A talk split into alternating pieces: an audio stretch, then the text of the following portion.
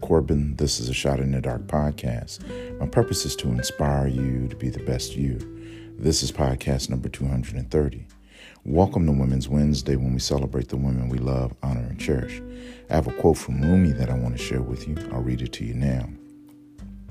One of the marvels of the world is the sight of a soul sitting in a prison with the key in its hand. I'll read it to you again. One of the marvels of the world is the sight of a soul sitting in a prison with the key in its hand. We pass them by each and every day, that soul that we know sitting trapped in a prison of their own making, or worse yet, a gilded mind masquerading as freedom.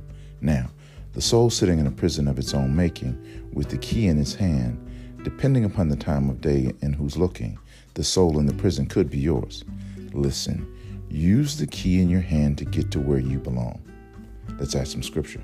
Matthew chapter 24, verse 33. So, you too, when you see all these things, recognize that He is near, right at the door. I am Mark Corbin. This is a Shot in the Dark podcast. You have the key.